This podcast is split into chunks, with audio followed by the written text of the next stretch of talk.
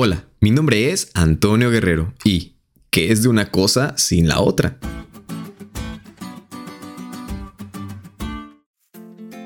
¿Qué hay amigos? Qué alegría saludarles de nuevo. Y es esa misma alegría con la que estuvimos disfrutando de este sábado en compañía de nuestros familiares y amigos.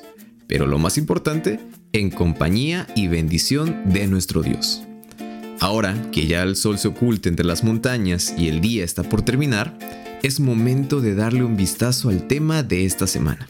Y ya después pueden ir a cenar, que quizá los taquitos de soya que nos comimos ya fueron digeridos.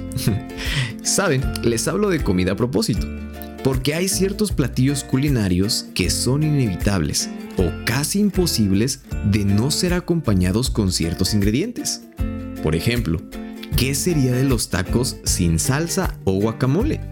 ¿Qué sería del pastel sin chantilly? ¿Qué sería de la pizza sin queso? Es más, ¿qué sería del pozole sin cebolla, lechuguita y rábano?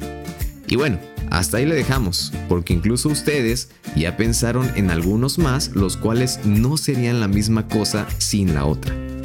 Y les comento esto porque este es el tema de lo que se va a tratar en esta semana, sobre algo que Jesús hizo, lo cual no sería lo mismo sin su complemento. Y para ser más exactos, estoy hablando de su muerte y resurrección.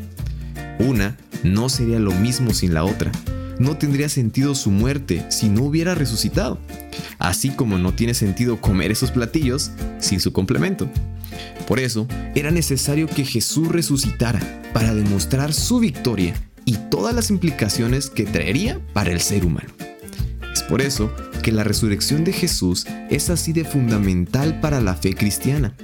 Así que como estudiamos ya sobre su muerte, también estudiaremos sobre su resurrección y consideraremos los contundentes evidencias que Él nos dio para creer en ella. Así que amigos, les quiero invitar a que no se pierdan ningún podcast de esta semana, que están buenísimos, así como los platillos que ya mencionamos. ¿Te diste cuenta de lo cool que estuvo la lección? No te olvides de estudiarla y compartir este podcast con todos tus amigos. Es todo por hoy, pero mañana tendremos otra oportunidad de estudiar juntos.